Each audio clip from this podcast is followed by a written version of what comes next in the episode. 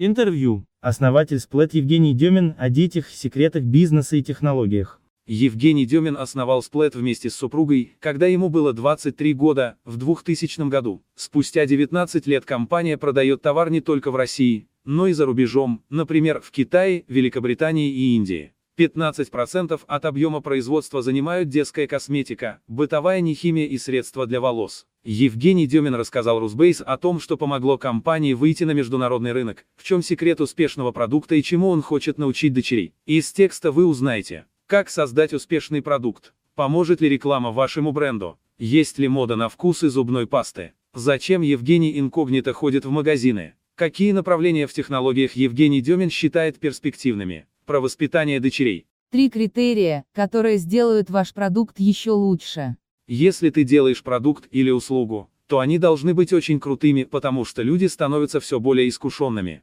Сегодня можно покупать продукты и сервисы из разных стран, это означает, что требования к качеству повышаются. Это позволяет компаниям становиться сильнее. Важно помнить о том, что каждому покупателю хочется, кроме продукта, видеть смыслы или принципы, которые за этим продуктом стоят. Потому что, покупая какие-то бренды, мы либо поддерживаем эти смыслы, либо нет. Это может быть здоровый образ жизни, это может быть спорт, может быть драйв, скорость, еще что-то. Важно, чтобы это было понятно. Человек должен легко понимать, в чем ценность вашего продукта. Здорово, когда у компании есть много каналов обратной связи, по которым любой потребитель может написать все, что он думает. Самое главное, чтобы компания была в этом заинтересована не для галочки. Тогда все те, кто использует ваш продукт, становятся внештатными сотрудниками и помогают улучшать качество. Цитата. «Наш конкурент это собственная неэффективность или медленная скорость. Нужно все делать быстро, технологично, но еще и так, чтобы продукт был конкурентоспособным не только в одной стране, но и на глобальном уровне. Поэтому мы для себя сами главные конкуренты».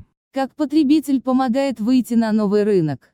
Сейчас за пределами РФ продается примерно четверть всего нашего объема продаж. Мы ставим себе задачу, чтобы через три года больше половины продаж приходилось на рынки за пределами России. Для себя мы отметили несколько важных вещей. Наша целевая аудитория есть в каждой стране. Они могут немного отличаться по доходу, по месту работы или по мобильности, но по складу характера, по своим потребительским привычкам эти люди примерно одинаковые. То есть, если ты понимаешь на основе ценностей, кто твой лояльный постоянный покупатель, ты можешь его потом обнаружить не только в России, но и в Японии, в Германии, в Саудовской Аравии. И это значит, что ты можешь делать продажи своего продукта глобальными. Конечно, мы видим, что вкусы и привычки могут отличаться. В Германии одни продукты в топе, например паста Blackwood, в Китае другие, очищающие пенки, а в Средней Азии или на Ближнем Востоке третьи. А когда ты определил своего покупателя и вышел на рынок, нужно просто найти способ рассказать этим людям на рынке о том, что у тебя есть замечательный продукт. Сложно ли продавать пасту за границей? Есть рынки очень сложные, потому что они зрелые и конкурентные. Например, в Великобритании рынок консервативный, он уже развитый, и там потребитель с неохотой меняет привычки. Но он для нас интересен, и мы видим, что там 2-3 года упорной работы дают хороший результат. Мы зашли в крупнейшие сети Boot S и Sainsbury S. А есть рынки растущие. Например, в Индии в каждом штате свое законодательство, это фактически как 15 различных стран. Половина населения вообще не пользуется средствами гигиены полости рта. А те, кто пользуются, покупают очень дешевые, простые продукты. Значит, продажи там превращаются в образовательную миссию. Бывают сложности с развивающимися рынками, бывают с развитыми, но ты учишься и переносишь эти лучшие практики с рынка на рынок. Самое главное, мы понимаем, кто эти люди, желающие купить наши продукты, что им интересно, что они хотят увидеть на упаковке. Как сделать так, чтобы человек, для которого ты работаешь, создаешь продукт, проходя мимо полки, увидел то, что важно именно для него. О привычках потребителей мы узнаем в том числе благодаря количественным исследованиям Нилсон, Юромонитор, а также мы сами проводим фокус-группы с потребителями и экспертами. Чтобы увеличить шансы на успех, нужно, чтобы продукт отличался от того, что есть на полке. Мы гордимся тем, что делаем нестандартные яркие продукты, которые отличаются от консервативных товаров, пусть и на развитых рынках. Важно рассказывать историю. Мы всегда открыто рассказываем в любой стране за пределами России о том, кто стоит за брендом, какие у нас ценности, почему мы заботимся об экологии, зачем мы тратим столько денег на благотворительность, почему мы собираем и перерабатываем пластмассу, почему у нас ЦА2 нейтральная фабрика. Все это позволяет относиться к бренду как к человеку, у которого за плечами интересная жизнь. Стоит ли тратить большие деньги на рекламу бренда? Мы не даем прямую рекламу, работаем по-другому. Сначала инвестируем очень сильно в продукт, чтобы он был интересный, технологичный, чтобы у него было много преимуществ, о которых можно долго говорить. Кому-то понравится то, что он натуральный, кому-то понравится, что он показывает очень высокую эффективность, кто-то увидит, что он не тестируется на животных, кто-то оценит, что там международный веган-сертификат, и так далее. Потом мы привлекаем лидеров мнений, которым это важно. Это могут быть блогеры, ученые, экологи, которые оценят продукт и станут амбассадорами. А затем вместе с ними придумываем интересные образовательные и социальные проекты, когда мы не столько рассказываем о продукте, сколько говорим о том, а почему важно, например, перерабатывать отходы, сажать леса или собирать использованную упаковку. Людям уже не очень интересна прямая реклама. Миллениалам хочется понимать, какие ценности стоят за брендом. Самая эффективная реклама – та, которая рассказывает твою настоящую историю, и желательно от первого лица. Есть ли мода на вкусы зубной пасты? Для нас вкус – не главный критерий, функциональное назначение важнее. Вкус – это всего лишь способ использовать активные компоненты. В каждой стране свои вкусовые предпочтения. Где-то больше любят соленое, где-то сладкое, где-то виноградные или фруктовые вкусы, где-то наоборот, только мятный. Поэтому, когда мы работаем с 70 странами, на любой запрос каждого рынка у нас есть 5-7 продуктов, которые решают функциональную задачу и имеют разные вкусы. В России тоже любят разные продукты. Очень популярны пасты биокальций и Blackwood. Зачем компании конкурс Split Alent? Мы серьезно поддерживаем и молодых предпринимателей, и молодых ученых, работаем с кафедрами вузов. Я сам амбассадор такой премии, как «Прорыв года», которая награждает талантливых предпринимателей. Наша команда R&D, и я сам уверены, что в России достаточно молодых ученых мирового уровня, которым нужно только дать возможность работать над интересными задачами здесь, внутри страны. За последние два года мы запустили два акселератора, в прошлом году экспортный, и обучили 12 региональных предприятий тому, как выйти на глобальные рынки. В этом году мы запустили акселератор Split Alent, который был направлен на поиск открытых инноваций среди студентов и молодых ученых. Победители Split Alent выиграли гранты на реализацию идей. Мы очень хотим, чтобы талантливые выпускники университетов решали прикладные задачи, которые мы потом будем использовать. Но и чтобы они могли начать созидательную деятельность как можно раньше. Нам важно не столько то, чтобы именно мы воспользовались решениями, сколько сама возможность для молодых ученых развиваться. Мы получили по итогам несколько очень прорывных идей и уже встречались с командами. Поэтому конкурсы обязательно будем проводить и дальше. О новых продуктах.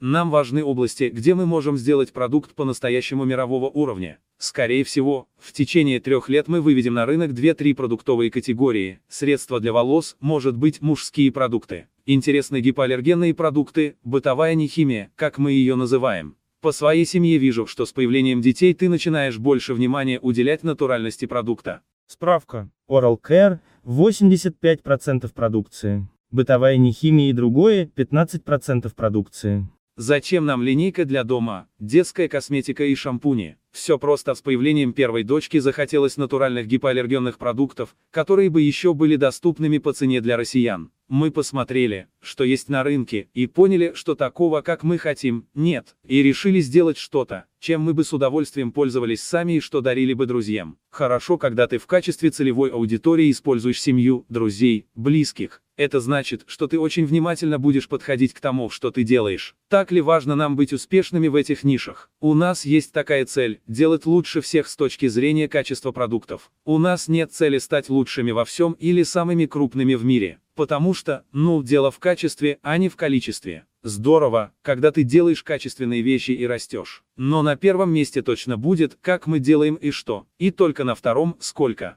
Зачем ходить в магазины как тайный покупатель и общаться с клиентами?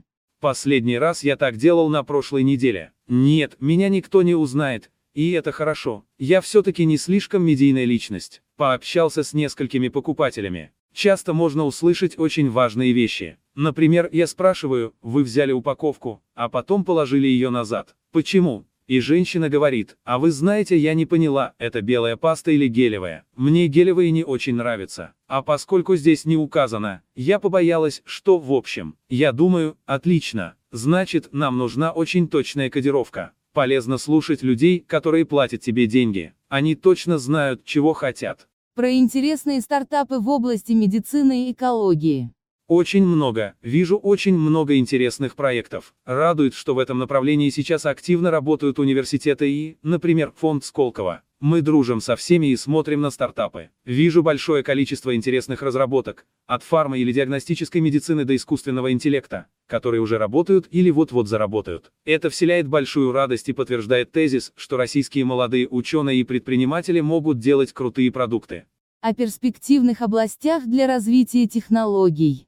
Есть много перспективных направлений, например, мобильная диагностика здоровья. Потому что диагностика – это огромный глобальный рынок. Сегодня многие диагностические исследования делаются не вовремя, стоят дорого и имеют последствия для человека. Мы видим большие возможности в области натуральных и полезных продуктов питания, особенно в экологичной упаковке. Много интересных идей приходит по различным маркетплейсам. Возможно, тема не такая новая, но многое не реализовано до сих пор. Например, как сделать так, чтобы ты мог быстро купить продукт, даже если магазин закрыт. Очень хорошие перспективы у всего, что связано с робототехникой, с интернетом вещей, с использованием сенсоров, потому что бытовая техника уже превращается в самостоятельный думающий объект. Мы несколько раз сталкивались с технологиями, которые позволяют стиральным машинам самим заказывать себе порошок, когда он заканчивается. Я думаю, что в ближайшем будущем мы увидим такие решения в жизни. Мы сами работаем над тем, чтобы двигаться вперед с помощью прототипов. Есть идея, сделай прототип, протестируй, услышь обратную связь. Скорее всего, нужно будет что-то поправить. Поправь, снова протестируй. Это гораздо эффективнее, чем два года вынашивать какую-то супер идею. Тебя за это время уже кто-то обгонит.